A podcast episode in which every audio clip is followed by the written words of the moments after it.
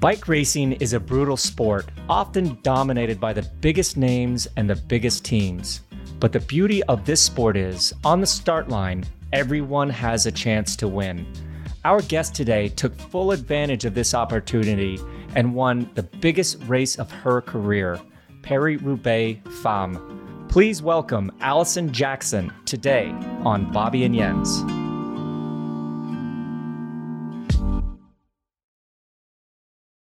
All right, everyone. The one, the only Alison Jackson. Welcome to Bobby and Jens. Thank you. Thanks for having me. Wow. Oh, wow. What a month you have had. Um, tell us, what is it like being a literal rock star right now? yes. Um, actually, it, it has been totally wild. Um, still have had, you know, a few b- bike races after the fact, but also in different countries. And I feel like every new city I go to, we just relive all the celebration and moments again. So I just feel like, yeah, it's it's been a month or more, and um, I'm still like living on the high of just like celebrating the moments and reliving it, and and um, hearing from other people, fans and friends, their experience of watching the bike race. Like everyone's got their own story about it. It's pretty cool. So um, after you won that race, of course, all your team know how big it is. But what did mom and dad say? Did they understand how big it is? How much of a legend you become?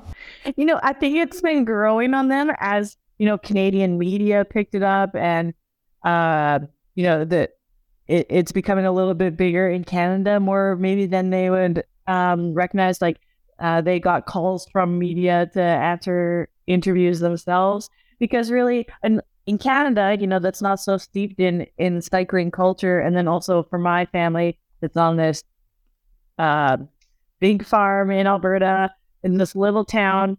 Um, yeah, th- this sort of you know big deal doesn't doesn't really hit as much with with the family. You know, um, my dad basically he would say to me, uh, I didn't realize you liked rock so much. I got so many in in my fields here. If you want to pick them out, like that's what the conversation turns into. But no, I mean, I mean, I've been in the sport for a lot of time, and and so and they followed along with the whole thing, and they also, you know, they know what it takes, the ups and downs, the fight, the the lifestyle that you have to live in order to try to get a result like this. So no, no, it's it's uh, it means a lot to them too. Well, let's talk about that. I mean, it's hard enough to become a a pro racing in the US, let alone Canada, and then in the women's world of cycling because you started, you know, what, 2014, 2015. What was your introduction to cycling there in Alberta? Did you see maybe the Tour of Alberta when it was a race back in the day, or what was that influence for you? Yeah, actually, growing up there in my town, no cyclists. Um, I mean, I, I, think when I was younger, we had um, a bike. Me and my brother and my sister, um, we all had this one little kid's bike that we all learned how to ride a bike. But then that was basically it. And I didn't pick up bike riding until yeah later, till I was 19. And I went away to university, came back, and there's a, a bicycle in the garage. Uh, some guy that I worked for my my dad on the farm had left this Walmart special, or what we say Canadian Tire special. So really just like a shit bike left in the garage, and I was like, oh, I'm gonna ride it to town, like 20k on the you know soft gravel roads or whatever, and just um, yeah, just because why not? Um, but really, yeah, it wasn't. It was really in my university time when I got sort of connected with a, a cycling club. Um, and then uh, you know all the all the old guys there just really wanted wanted me to race because I was smashing them um, up the hills and things. Um, yeah, so I mean, it was quite a quite a late start uh, for my career. So um, you were born in Vermilion, some 3,950 inhabitants, right? Yeah. And every Wikipedia page has famous sons and daughters of the city. There's only four for Vermilion, and you one of them. Did you know that? oh wow! You, yeah, yeah, yeah. Check check it out. And uh, the other two is like two hockey players and another female athlete. She is a skier. How you're the only summer sport athletes in there? How does it come that you, as a Canadian, did not pick up ice skating, figure skating, or skiing. Uh, uh, how was it never attractive to you the idea of doing any winter sports? Yeah, so growing up, um, yeah, we skated, and everyone always plays pond hockey. But um, my parents never wanted us uh, to play hockey because it was so rough. which which is funny now because I mean cycling uh, there's quite a few injuries and risk involved in that, but um, yeah, so we yeah just stuck to basically pond hockey, learning how to skate. Um, did a lot. I did a lot of skiing, cross country skiing. Um, like Beckie Scott, who's who would be the other uh, Olympic athlete uh, from my town. She she was a cross country skier. We got great trails there, so a lot of that. Um, and then yeah, in the winters, snowboarding and and and cross country skiing. Just never took it to to like a professional level. So I mean, everything that I did a ton of sports because uh, when in a small town, when you're a sport kid, you then have to do all the sports so that we can have a team. Uh, but yeah, I mean, then that's kind of like the holistic athlete approach of just like, you know, sessioning hard, whatever that you're doing and, and staying active. Um, all the farm chores too, but but not really specializing until much later. So you go from whooping all the old guys' butts up there in Alberta, and then you get onto the 2016 team ran by Nicola Cranmer, who is a very close friend of both Jens and I. Tell us how you got her attention.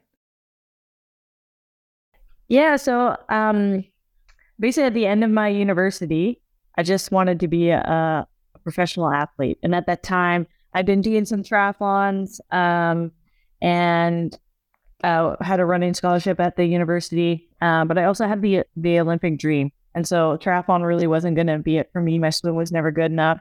Um, but the the running, like in university, I never plateaued with my running time, so you know the, it was an unknown.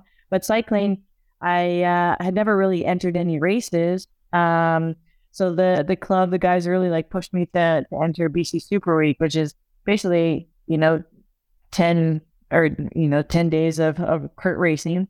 Um, but it was the a lot of pros showed up um, to that, and uh, so I remember guest riding for for a little team, and, and then telling me like, you know, if you you know for your first race, like if you make it halfway through these crits, that's pretty good.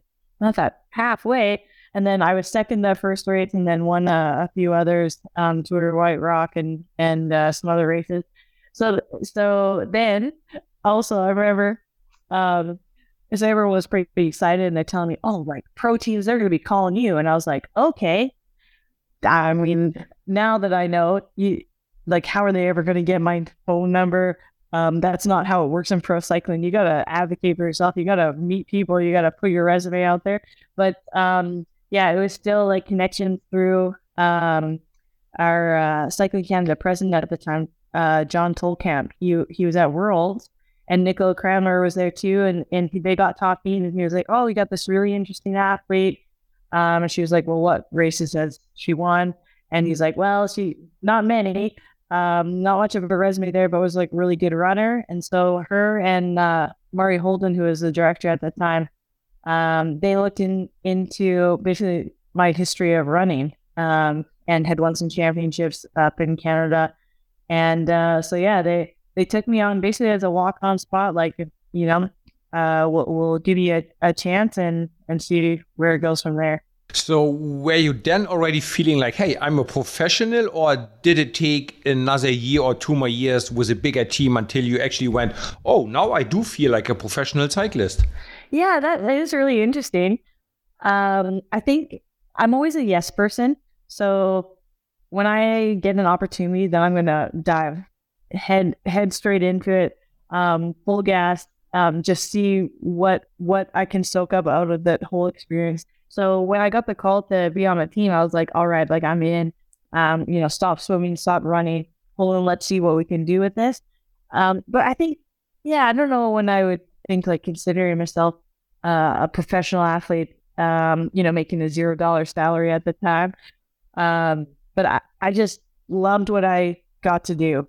And so, uh, you know, I think that was like good enough for me. It was probably maybe in the next year or that year, my first year, um, I won, I won the first stage of, of Redlands.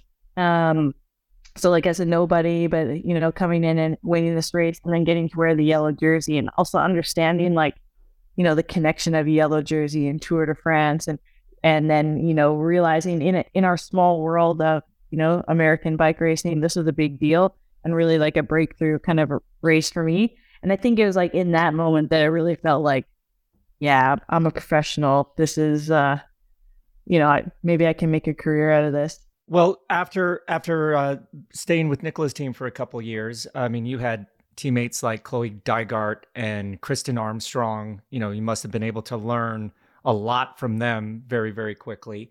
And then you went to a a team called B Pink Cogeas, and then went to Team Tibco Silicon Valley Bank. Was the legend who is now running your current team, EF Education Tibco Silicon Valley Bank. Linda Jackson, was she actually there when you were at that team the first time? Yeah, for sure. I mean, she's been a part of the team since inception, way back in, oh, I mean, in 2000 early. so yeah, she she had heard about me. Um, you know, as, a Canadian, you know, she's also Canadian. So um, when I first came on the scene and had won some races, she she had heard about me. Uh, but she was really tentative early in, in my career to sign me because uh, I had no uh, no results or no real history in in bike racing. Um, but but you, I uh, yeah, always you know had connection points with her, and and um, you know if I did well, she she would be sending me messages, congrats, and that and that comes from you know Canadian to Canadian. We're you know so she's very supportive of Canadian athletes. Um, so then, yeah, when the timing was right, um, 2018, uh, yeah, I, I signed a contract with her. And um, now that you won um, Roubaix, um, when and how did you realize you more of a one-day racer or sprinter or a powerhouse, or somebody else told you, "Hey, Alison, I think you are this and this type of rider," or did you work it out yourself because you had a short history in cycling, right? So not even sure if he knew all the names and categories when he got into it, right? If you're a sprinter or GC rider or not. When and how did you find out where you fit in there? Yeah, I think also when I started in, in women's racing, um, really it was that all arounder type of rider that was winning all the races.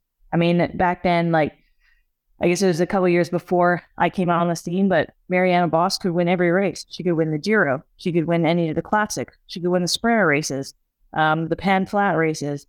Um, and and now really as the sport has grown and evolved, we're really starting to see uh, so the depth of the field of strength is is more, and now we're seeing specialists come out. So now we have specialist climbers, we have real like pure bunch sprinters, um, and then the sort of classics riders. But for me, um, I just wanted to win every bike race. Everyone that I was in, I was like, "How do you do it? I want to do it." And uh, so then I started coining the phrase like climber, like a sprinter climber. That was, you know, a little bit more sprinter, but then also could could be like that last person over the climbs, just enough to you know come into the the finish for a sprint. Um, but also I loved racing everything, even when, when I was losing and it was I was the worst at you know these long mountain finishes. I loved being in the bike race and also still riding my heart out in the early days, riding my heart out for every every possible position I could get. We're coming to the line, I'm sprinting for 80th. Um, and that, part of that is just, you know, sometimes when you're so new, but also for me, I just kept thinking, well, what if this was the final? How am I, can I learn how to navigate the finish in any of these things? And, and uh, I think starting early for my first few years like that uh, also really just kept setting the tone for basically a, a winner mindset. Oh, I like what you just said there because I was very um, obviously a time trialer. And, you know, sometimes you get to a time trial and it's at the end of the race and you're toast, right? But I would take every time trial as if it was the overall GC on the line. So even if I was going to finish 50th in that time trial, I still did my protocol and still kind of imagined myself so that that day, when that day came that I was battling for the overall GC, that I would be ready. So that's that's my little segue into you know you started racing pretty early early this year. You did all the classics with the lead up lead up to uh, Paris Roubaix, and you walk away with winning probably well most definitely the biggest one day classic, the Paris Roubaix Femme avec Zwift. Um, you don't just go into that and flipping a coin. There had to have been some mental preparation, some physical preparation, maybe some recon, some equipment choices, tire pressure choices. What was your buildup to Paris Roubaix Femme avec Zwift in in that sense? Yeah, I mean, with Roubaix being the final race of the classics, like that, that's two months of really like hard racing. And this this spring was was a a real classics kind of Belgian spring. The weather was bad. There was rainy races. It was cold. Um, so you know that also like to get to the final of those two months, being one healthy and not injured already, then you're okay. If I've got those two things, then I'm in a good way because there's so many girls. I mean, even the fatigue um, coming to the the final. You know, you've been fighting for placings like all for these months and months. Um, yeah, it's really hard to to come to Paris Roubaix that's already one so rough on the body, um, and then still having, you know, the winner mindset, and also like, is your body resilient enough to be able to handle a continuous load and to to be able to still keep saying yes to when you when your body has to, you know, make the make the hard effort, and uh, yeah, you know, we in the in the spring because I race every race, every weekend race and, and midweek race. Um, it's always a really interesting uh, how how to train and keep the fitness because you got to rest and recover so that you're fresh for the races. Then you got to do a proper recovery, um, and then your next race is already coming up. So it's really hard to you know keep the fitness up. Um, and you know, now I've been doing this for a number of years. So with me and my coach, we're able to sort of finesse that a little bit. Um, and, you know, also now, you know, if I'm not in the final of a race, you start your recovery already early so that maybe the next day you can put in a training load and, and prep for, for the next races. So it's a, it's a really like day to day sort of working with your coach on those things. Um, I had a bad crash in Drenthe, which was early early enough that I had, you know, sort of a week off after. I um, had some stitches and stuff in the knee. Um, but you know, able to like cover it and, and eat, still keep racing, even though that's a bit of a risk, you know, to crash again and open up a you know, the stitches or or whatever. But by the time getting to Paris Roubaix, it had, it had been four weeks or yeah, so so the healing was pretty good. Um, but yeah, also uh, had stayed out of you know any bad crashes, um, and really that that means a lot when you when you come to to Roubaix. Uh, so the body was feeling good, um, and then also for me, like my my goal. I mean, coming into almost the, the last couple of springs, um, I want to win a world tour race. I want to win a classic. Um, those races have the most history. Um, they're really hard races to win. Things have to go well for you. The timing, um, you know, I, have had good results, but you know, to go from a top ten to winning is really hard. Um, but I had that, you know, written down. That's my goal: win a classic, win win one of these races. And I had not won one yet, and we had kept losing. Even as a team, we just I just felt like we kept missing the mark, missing the mark. And there were some good things, but you know, it wasn't happening for us. And and then I as we the races go, I try to analyze. Okay, how can we approach these races differently? Um, and it seemed just like you know waiting.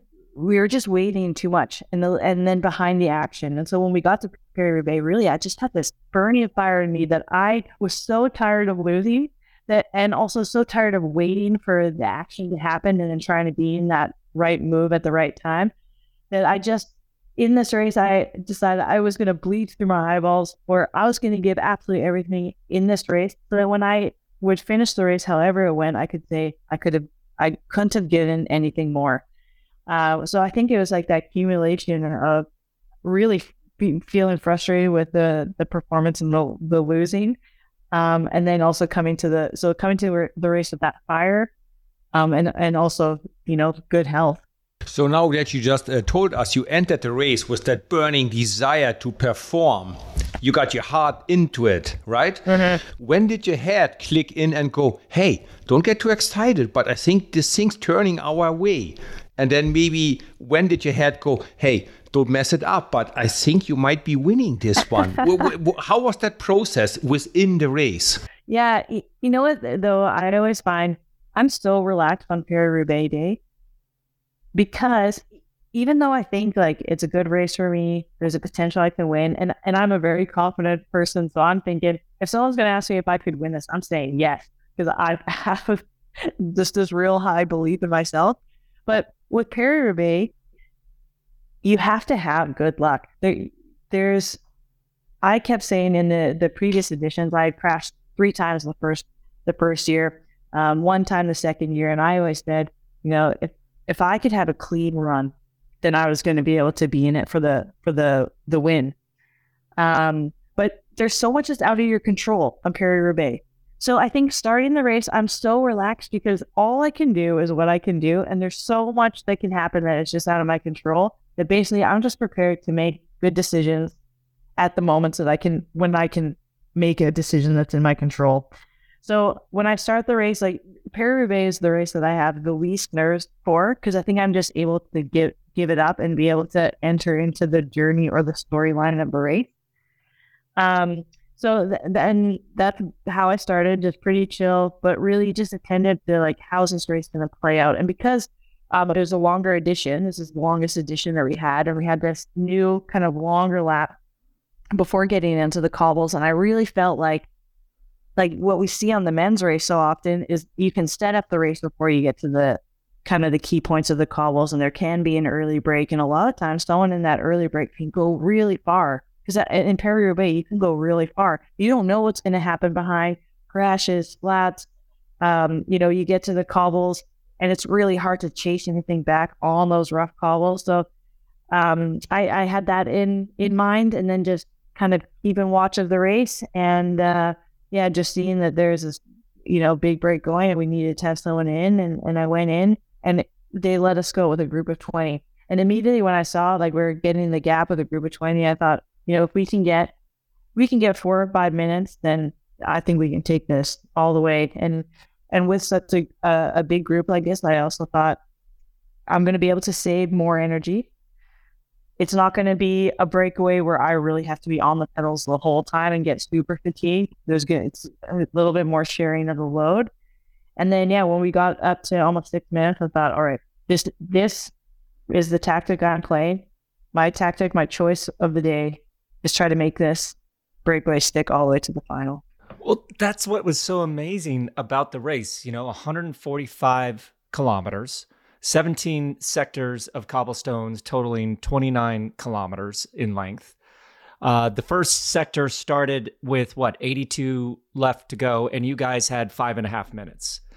And yeah. I understand, like, okay, that's a pretty comfortable buffer, but you ladies had were down to 10 seconds in that last like five or six kilometers, and that's where I really saw you like live, like just demanding and motivating that group almost to the point where I was just like, man, she's doing too much work here. But like 10 seconds, I mean, they could have, you know, kicked a football and, and, and bridged the gap, but they never did. Um, what was it like being that close to the finish line, but then that I would have thought an inevitable feeling that we're going to get caught? and then you somehow motivated that group of ladies that you were with to get all the way to the finish and then you know didn't even have to worry about them at all at the end. Yeah. And I, think that's that's something that that's what i love about bike racing this tactic and this game. And it and uh, it can it can change it you know so quickly and it's it's all about the decision making of the riders what are we putting into it or what game are we playing and um, right from the beginning, I did not take a turn off. I was always rolling through. And part of that is, you know, leading by example. If I'm riding all every time all the way through, even when girls start sitting on, start sitting on, I'm showing everyone else that I believe that there's a chance that it's possible. I'm I believe in this group, And I think that also helped others just, well, you know, keep rolling through, keep rolling through. But, you know, by the time when we got to, to 5K to go and, and the gap was, you know, nine seconds, 10 seconds, I mean, we had went from a group of 20 down to, you know, what was it, a group of, of seven. And, uh, you know, some girls were also playing the game, just sitting on. And that's also what a lot of times happens, right? Um, it kills the breakaway. Um, everyone, you know, is being told in their earpiece, don't do more than anyone else, don't do more than anyone else. My DS was telling me that, also, you're front, you're doing too much work, you're doing too much work early on race. And I'm like leading the cobbles on a really hard pace, um, and trying to make the difference there. Um, and, or, um, but my choice was still that, uh, you know, to believe in this break. And if I start to sit on, everyone's going to sit on and it's going to die. So, so someone has to keep going. And I didn't want to le- play that game where you leave it to chance that other people are going to make it happen for you. I just, um, you know, believed in myself, thought I, am in a good shape for this type of race. I have a good sprint, usually better um, sprint when it's when it's a hard race. So um, yeah, just just leaning into that, and by doing that, then you know, gathering you know some motivation from the other girls to, to keep going. But uh, what I think is so interesting, so when I watch it back, and even when I see that group that's so close to us, and I think I even get, you know, I know the outcome, but I even think, oh, it's over. They're right there. But what I think was happening that we had been traveling about at the same pace, you know, for the long time. And so when that group kind of comes up to us, they think, oh, we've got them because, you know, we're, expe- they're expecting us to keep traveling at that same pace. But at that time, I look back and I see I see them. They're so close. And then I think we've been out here for 140K just to give it up in the last five. No way. I, and this is the part where I'm going to bleed through my eyeballs to make it all the way that I want to finish this race, leaving everything out on the road. And uh, by doing that, we picked up the pace. So now we've actually gone faster, but they can't tell um, that our, you know, we're actually working harder and faster. Now they're they're slowing down, and we've gone faster and pulling away, pulling away. And by the time you know they realize it, it's it's a long race. It's also been hard for them. There's less um, you know teams that have teammates where it can make something happen.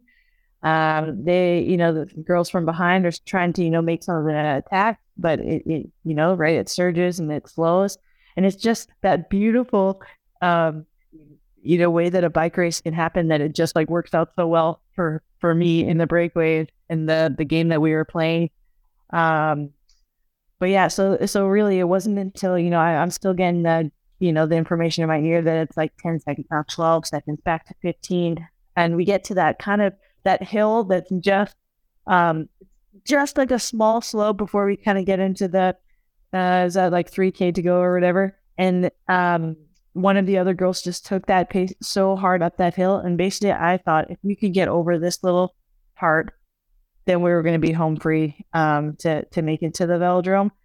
Because from the back, that would be the part where you could bridge if you had something left, even if you had the legs. Um, you, you know that's when you can see us. Um, but we made it over that, and there's you know enough of us, four of us that were still rolling through, and then uh, yeah, then but then once you come into the velodrome, it was really just like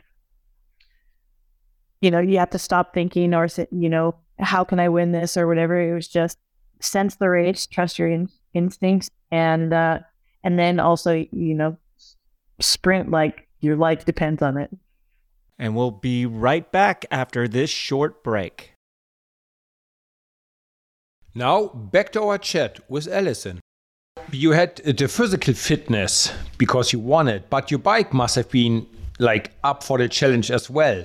Um, for our tech geeks out there, what was your tire width and tire pressure? Did you use different gears? Double handlebar tape for more, um, for like a better, like a softer grip. Any changes you did? So you know uh, the position in SAP is is the that I ride for through all the races, and I've developed like you know a real nice comfort with the bike in that sense. Um, the we did ride 30s, so a little wider tire. Um, still stuck with the the tubular, um, when we did some of the, the recon and testing, um, you know, testing out what tubeless would feel like, um, is there any burping when you really slam into some of these uh, cobbles or the potholes or whatever? Um, and I just really like the feel of the of the tubular. You always get still just a bit more of a, a bounce or a sponginess. You don't really feel like you bottom out or or hit the cobbles. Um, and then yeah, quite a quite a low uh, tire pressure. Um, I think I was running three point two bar. Um, and then yeah, um, normally I always race with gloves. Paris though, no gloves. And for me, it's like that little bit of fabric between you and the bar. I think it just caught it just it can just shift or cause that little bit of friction. And on the first edition, that's where I got, or in some recons, that's where I'll, I'll get a blister then, basically just from that fabric between. Um, but then, and then when I ride, I mean, I, I you know, always move my hands around all all the time on the base bar, the hood, the drop.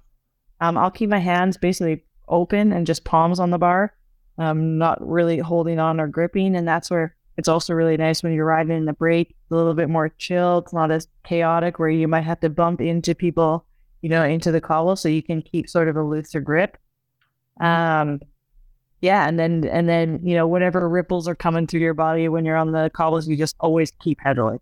Well, you know, watching it live, you, you know, we don't know the outcome, so we could tell that you were strong. We could tell that you were motivating the others. You always seem to be in the right place, but when you go back and watch the replays, that's where all of a sudden, okay, we know the outcome, but like like you'd be right next to a crash or you'd be able to take a turn and you know the ladies behind you would have to like you know get get back up to you so i refer to that in hindsight of like you were in the flow like you had this protective yeah. little circle around you but going from that long on the cobblestones making that massive effort like you said with 3k to go over that little bump then turning onto the velodrome again you did not put a foot wrong. Like you did exactly what is textbook, like, you know, don't lead it out, but, you know, don't panic if somebody gets a gap. Um, what was that last final few hundred meters once you got on the track? I mean, do you have a track background? Did somebody coach you on how to do that? Or was it, as we all know by now, that it was just your day? Yeah, no, absolutely. It just absolutely my day. I think about that so many times. You know, we, when you come into a sprint, even if you're the best sprinter, it's still a bit of a gamble. You know, it's about positioning so much of it, positioning and power, and when people are going to start and and uh, the timing of it all. And it, and you know, you can do all the right things all day long, and then you know, blow it in the in a sprint final. And uh, um, yeah, being able to sit you know, second wheel, even, you know, the SD girl works crashing on the inside of the mm-hmm. track. Like that could have taken out all of us, but, you know, we are fine. Um, and then, you know, even I get past, you know, just in the, you know, 200, um, 200 meters to go. And, then, you know, even me, I'm thinking, am I losing it, this race? Like, I don't know. Like, how hard can she hold this straight? Um, I only, you know, I watch bike racing. I know track racing. Um, I tried to talk, you know, to every time when we go to this race, whoever's been on, t- on the team who has a track background, just asking them, you know, where is it? How do you get the speed? How, you know, how do you use the the track your advantage of the banking? So I knew that then coming on to the St. Michel's wheel, but by being just a little bit higher on the track, when we came through the turn, I knew I was going to have just a little bit more speed. And really, once we came around that bend, I had so much more speed um, coming through, and then and then the legs, um, because uh, you know she that girl she she's also a strong sprinter. Um, but yeah, then then being able to back up the positioning, uh, using the track in the right way, but also yeah, in the final of a hard race where I rode so much of it, you know, on the front, um, to be able to still just to come out with the power to take the win. Yeah, it just it's to win this race, it t- takes all these things. You know, all the bad luck was not was oh, far away from me. The good luck, everything was in my favor. The timing, the positioning, the things, it just yeah, that state of flow. Um, and, and you know, also in in the final, it's fun. It's fun now. You know, watching um, people analyzing the sprint and then you know commenting on all the things that I'm doing right. Where I'm like, oh, that Yeah, that that is interesting. That that that looks about right. Because in the moment, I'm not thinking about any of these things. I'm just, I'm just desperately trying to win a bike race. Good instincts, then I guess. um, yes, for sure. Um, so you did a few more Paris Roubaix before, right? Yeah. Um, just to give our listeners, I did it uh, twice only. Uh, just to give our listeners an idea how terrible they are. On my first recon, we hit the first couple, and I stopped my teammates and said, "Hey." This is a practical joke you play on me, right? There's no way we're gonna race on this in three days' time. What was your very first impression where you, this is awesome, I'm gonna win this one day, or you go, oh, this is so stupid? You know, th- that's the thing too, you know, uh, we've also had so many conversations, you know, or the UCI talks about these safety protocols and so on, but those get thrown out the window absolutely for when we race Paris-Roubaix, because even if, if these roads were paved, and still left with all the, the, the holes and the potholes and things, we would ride over this and we would say, no way, it's dangerous. We're out of here. But because it's Paris and it's on these, these roads that just have so much history and the lore of the race, then we're like, yeah, I'm, I'm into that shit. I'm, I'm going all in. Um, but yeah, when, when I first, when we did the first recon and I was like, I'm, I'm pretty good at riding the cobbles. Um, you know, and, you know, we talk about Flanders area, uh, those kind of Flemish cobbles. And so, yeah, I'm going to ride. I'm just going to ride on the cobbles the whole race. You know, the whole recon. Well, you know, a few sectors in, I'm just like, like everything feels bad. And so then now I start like eyeing the gutters. Like, actually, you know, sometimes I think that's like a cop out, but but really, like, yeah, I, I don't want to be. I don't want to take another kilometer, another pedal stroke on these these bumpy, rough calls that just like throw you around. I mean, your back hurts, your arms, your arms hurt. You, you the things that you're like, these are not. my cyclist body is not used to um, using any of these sort of muscles to this capacity. Um, but I think also for us, like to be able to race the very first edition that we would have um, for Paris Femmes, then we know what it means. Uh, to also all the women before us that petitioned to try to have this race and could never have raced it. And so, so, uh, you know, as rough at it as it is, we also, there's this sense inside me that we just want to show and prove to the world, prove um, to the culture of our sport that like women are meant to be doing this race. Um, and, and also knowing that we're a tough bunch and super resilient. Um, and you know to to be at this race.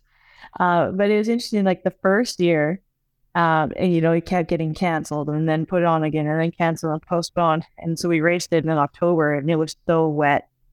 And th- that after that edition, I remember uh, finishing in the velodrome, and you know, journalist comes up and says, "Oh, are you ready for the next one in six months?" And I was like, "Don't say that to me," because that wet edition like you couldn't ride on the gutters. You had to ride on the cobbles because everything was wet and muddy and it was so rough on the body and like oh crashing three times and we crashed on the cobbles. It's it crashing on uneven stones is also not nothing like crashing on a pavement or or you know a, a smooth pavement where you think um, is is actually much nicer to crash on than than these rough cobbles. So just like thinking, oh man, I don't know, this race is only for spectators.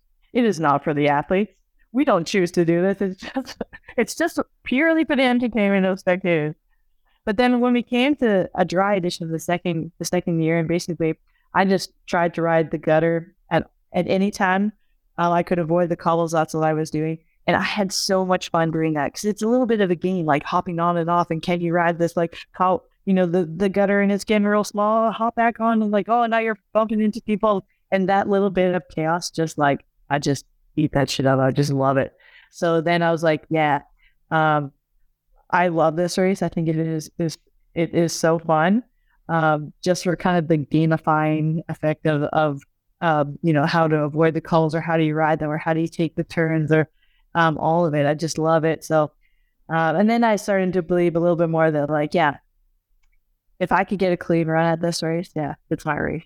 See, if they would have promised me a clean run at that race, I probably would have tried it. But like like Jens said, the first time I ever got on those cobblestones, um, during a recon just just for fun. Like we were doing a recon for another race, and they're like, "Hey, there's a section of cobbles here that they use in Paris Roubaix."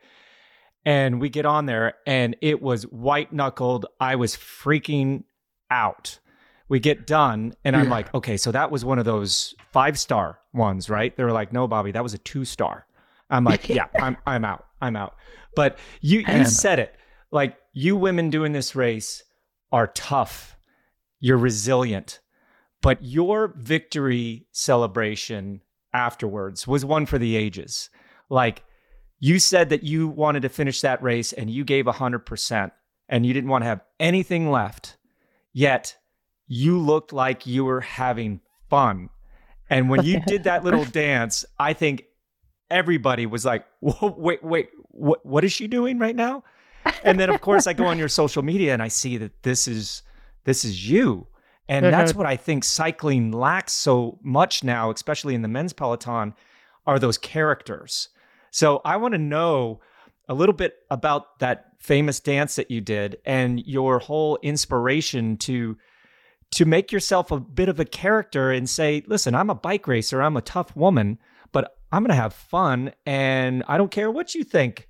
Yep, that's exactly it. Um but honestly, I love what I get to do. Like I love bike racing. I love the game. I just I love the places we do it in. I I love the storyline of each race. I love that because of the players. Every year we do the same races, but because of the players, it's going to be a different race, and I love that. Um, I love that we can be a difference maker in, in how the storyline of a race goes. Um, and that it's not always the strongest that wins, but sometimes the smartest. And I, I just, I love it all.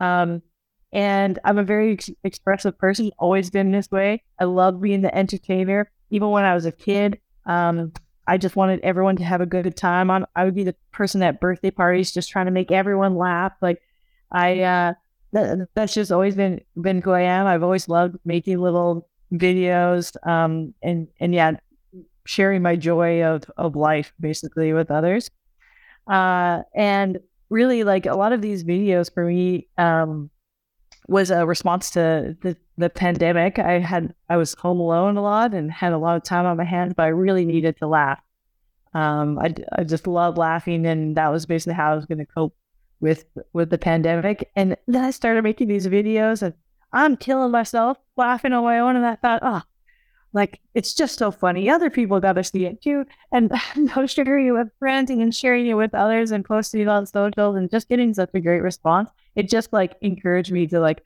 make more and and uh I mean I do it because I just love to do it. I I always have loved to dance. I love storytelling, um, telling a good joke. And so um yeah, it just exudes out of me. And I think after Paris knowing that this is such an accomplishment for me, uh, that this is something I've set out to do, you know, win a world tour race, win a classic, win a big bike race.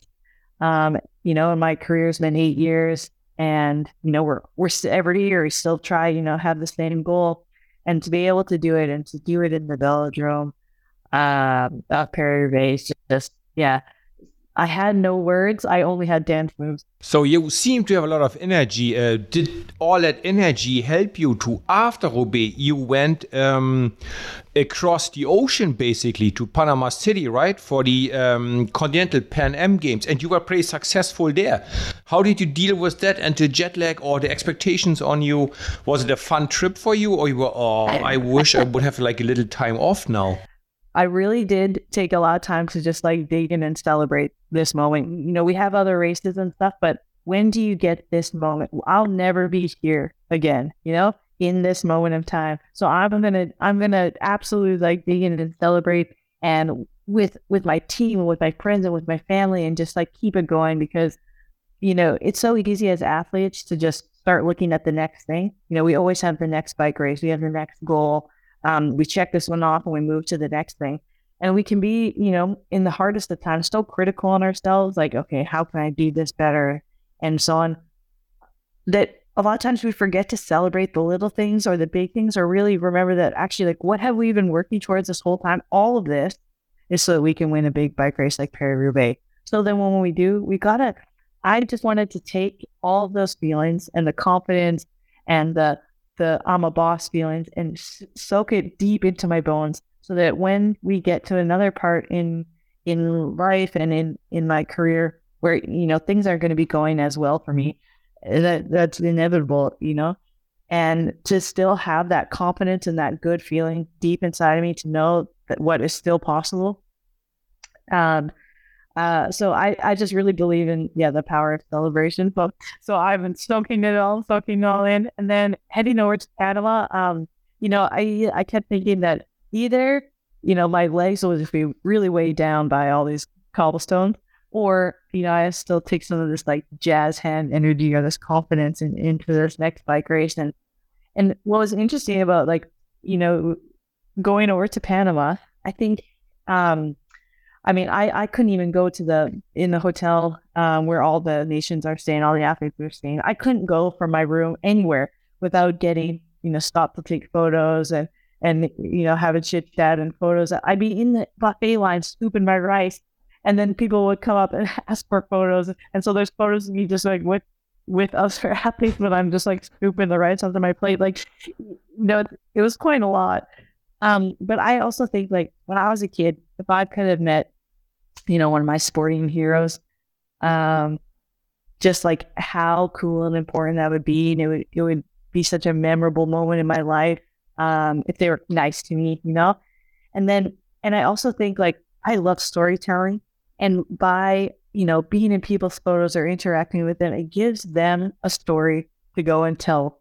And, uh, and it becomes part of their story and it's a it's a cool thing and and I love that. I love that about sport and that you know that's kind of like the legacy that it can live. So so I totally just like buy into all of that um and take take the time to do that. So it was, that's also like you know trying to perform at a bike race where where you're spending all this like excitable energy you know with with others. But I also think about like Panama. You know I'm coming to South America. Like how many you know, classics riders come out of South America. Not very likely. Usually, you know, become, you know, climbers or they're a little bit more stage racer types if they can make it over to, to Europe. So I think it's really unique to have a classics winner, a Paris Roubaix winner, travel to where they are and and hang out and they get a chance to to to meet a classics winner.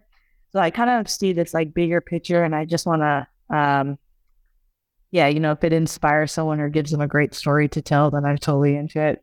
And then, um, yeah, basically, I'm just hoping for the best in the bike race. We go from Belgium, of where it's like 10 degrees cold and rainy, to Panama, where it's like 50, 60% humidity and 33 degrees. Uh, was quite a big shock to the body, but um, uh, so yeah, you, you know, I hopped off the airplane. Our race Amstel Gold on the 16th flew direct on the 17th, raced the time trial on the 18th. It was quite the wild, wild turnaround. Um, but you know, I also say that life is about story collecting, and either this was going to be like a very interesting negative story, but a story nonetheless, or maybe we would have something successful and it would be like a great story, but we were going to get a good story out of it. And uh, yeah, my my whole time there was was basically still kind of carrying on the Paris-Roubaix party um, celebration, um, feeling like the cobble queen, but also, yeah, um, collecting some medals too. Yeah, I, I remember that we were speaking with your press agent, and you know, not only after Roubaix did you have to do Brabantse Pijl and Amstel Gold, but then nope, sorry, we'll have to do it afterwards because she's going to Panama, and I was just like, that, Are they just blowing us off? Who would get on the plane to go to Panama after that when she has so much to celebrate? But I'm so happy that you said that you took time to celebrate the moment because Jens and I were on a, a pretty successful team and we won a lot. And it got to the point where we barely chinned a glass of champagne. It was just like on to the next one, right? And right. I I didn't win as much as Jens. I didn't win as much as Fabian and Stuart O'Grady. So like when I did win, I was like, I want to take a second here. But like that mentality of on to the next one, you know, cycling, let's face it, is very much a what have you done for me lately sport. Right. Um, how are you dealing with that attention and those potential distractions after coming off such a huge win like Paris-Roubaix Femme avec Zwift? Yeah. Um, well, I think it's really important to have a life balance. And I think for me coming to into the sport later, I've already, you know, been able to experience another side of life.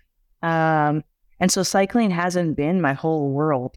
So, um, and then also, I mean, even how I, you know, do all my dancing and making videos and so on, like that, that's a really fun balance like the seriousness of, of my sport.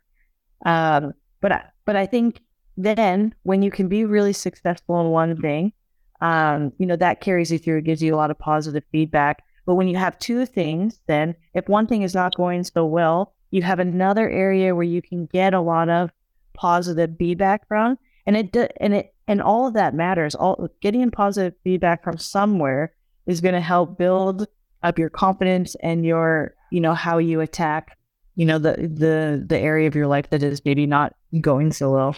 Um, so I'm afraid I'm I'm going to be the buzzkill because one of my questions was, what is your next program for the rest of the year? I'm sorry to bring that up now. I feel like a total um, like mood killer here. But um, how is it going further for you? For, there's a few more months left after all the celebrating, of course. But yeah. What's up next? Dreaming of the yellow jersey in the Tour de France, or what's up next for you? Yeah. Um, so for sure, from this win, I've gained so much confidence that that you know to talk myself into uh, trying to manifesting another big win. And and I'm still like that. You know, I'm able to celebrate, really celebrate what what's happened and soak it in. But also, I can't help but start dreaming of the next of the next thing. You know, because now now to me, even I proved to myself that I can do something hard. I can I can make a dream come true. So what else? What else can can we put on the list to like to make happen? And um, yeah, we still have so many bike races, you know, and the Tour de France is also another really big one that's in the media, um, and you know, new for us, and it and it's really just like riding a great wave of how women's cycling is growing, and and so um, yeah, th- there'll be there'll be a day or two that I, you know, with the team, um, that I, uh, you know, I want to have a day where I can put my hand up and say like, I, w- I want a, a shot at, at winning a, a stage here. And, uh, and then, um, yeah, I mean, I also get a lot of, um, you know, great feelings, um, by helping my teammates also win. And, and I really believe that, you know, in order for me to win a big bike race, it, it has to be because I have a great team and strong teammates. But I also believe that, that I can be a difference maker for my teammates. And that's super validating for me. One of my favorite cycling memories is 2019 World Championships in Innsbruck, um, where at that time, uh, I mean, Canada, we hadn't really had any you know, t- top 10 sort of results. And the girl that we were riding for, you know, Innsbruck's a really hard course and she gets dropped um, on, you know, on, on the first lap of the climbs. And I'm dropped on like third group, but I stand like a crazy person. And then I catch this group and she's in it. And I was confused because I was like, well, this is the second group. Like I really believed that she could win, but I could see just that the, you know, the the bikes on the top of the caravan of the group in front. And so I was just like, like, we're getting there. So and and I pull I pull her all the way to the, the like the start of the next climb, right to into the front of that group. And she goes on. I mean, at that time, she thought, "Oh, my race is over." Like, you know, she had made a mistake, whatever. Didn't didn't uh, wasn't in the front group. She, you know, she was thought when I was coming up there to have a chat that we were going to talk about pulling out, but I was like so determined, putting the positive pressure on her. Basically, now I did a big effort to put her in that front group, and then she went on to get the best result that um, Cycling Canada we, ha- you know, has had in in many years, um, um, you know, at, at, that world championship. But there is no way she could have done that without me. I made the difference. I, I was the difference maker. And for, and even her after she was like, I thought my race was over, but, but because I put on the positive pressure, I showed her that I really believed that she could do it. So then she started believing too. And then, you know, was able to pull out this great result, her best result in uh, world championships, you know. Um, and that for me, taking away from that particular race, I love that feeling of being a difference maker.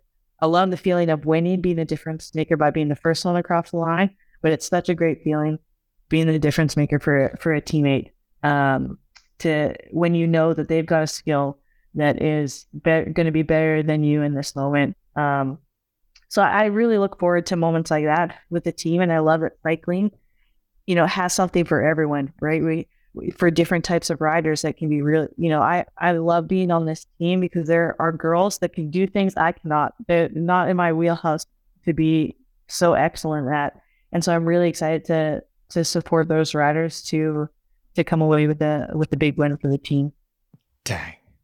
So many of your answers have just been like book worthy, um, bumper sticker, bumper sticker worthy. I love it. I absolutely love it. Um, I have one more question slash comment. You know, Jens and I have some of these fancy friends that have between one and in one guy's case, three of those special little cobblestone trophies that you guys that you guys and gals get. So each one of those guys kind of have a different philosophy on it. Like one guy, it's buried, no one sees it. Another one, maybe it's kind of like you got to look for it. The other one, the guy who has three, has kind of like a almost like a, a trophy case, but I think it's down in his weight room or his sauna or something like that. It's not like front and center. So, Alison, what are the plans to display for the rest of your life? Because remember, your win is going to be watched for generations. Like your name will never be forgotten, and you have that giant cobblestone trophy to prove it. But what are your plans for displaying that cobblestone trophy? Well, I think uh, you can all be sure to uh, see this cobblestone in many more of my videos. And whether it's going to be front and center or obscurely in the background somewhere where you have to, you know, where's Waldo five to find the the cobblestone, but for sure it's going to be making many cameos and many more films to come. Um, but yeah, I think uh, for the time being, um, like I, I set up my home in in Girona, Spain, um, and uh, it's it's going to be here uh, in my apartment, and uh, probably a really fun feature of whatever dinner parties I I have. Um, I made sure that after yeah, because really it is such it's such an iconic trophy and you know of the rarest right? And i made sure that after the race i made every one of my teammates and staff members hold the trophy because even for all of us like when will you see one again? Or will you ever get the opportunity to hold the Paris-Roubaix trophy this cobblestone? Um, so i i think it's just the coolest thing. So um, i'm excited to have you know people come over. I, I make anyone who comes over hold up this trophy to just feel the weight um feel the, the weight of that trophy but also the weight of the trophy in in you know a metaphorical sense of like what it really means to win something like that or to be around uh you know the legacy that this thing is. So um yeah it's it's uh, the, the only thing is that i'm not going to be taking it around with me as a walk around town or anything. It's just that's too much that's where i draw the line so, to our listeners, because we are podcast, not a video podcast, if Alison moves just a little bit to her left, we can see the rock just behind her when she's sitting on the desk. So, people, she is really proud of it, and it is in the picture on our podcast. But I have an easy question for you. You're Canadian, right? And you probably only need one or two words to answer this question. What is your hockey team? Edmonton Oilers. There you go. There was no hesitation at all. Fantastic. and we're in the playoffs round two, so it's looking good. If they can have, you know, a little bit of the luck that I had on Perry Paris I'd be very happy. And then I'd also be very happy if I get the invitation to uh, drop the puck at, at one of these playoff games. So let's let's make that happen. We'll do it. You know, uh, our social media game is super strong, so we'll drop this in the the right baskets. But Alison, it has been an absolute pleasure having you on the podcast today. I know you've done a bunch of these. I know you're probably sick and tired, but you just wowed me and wowed our listeners. So thank you so much today for giving us some of your time today on Bobby and Jens. Appreciate it. No, my pleasure. Absolutely. Well, that's all our time for this week. Huge thanks to Alison for being our guest. Thanks for listening. Please give us a five star review and don't forget to share us with your friends. The show was a Velonews production in association with Shocked Giraffe. The producer was Mark Payne, and this episode was edited by Tim Mossa. Alison mentioned she wants to drop the puck for the Edmonton Oilers. If you could get involved in any sport, what would you like to do? Follow us on Twitter and Instagram at Bobby and Jens and let us know.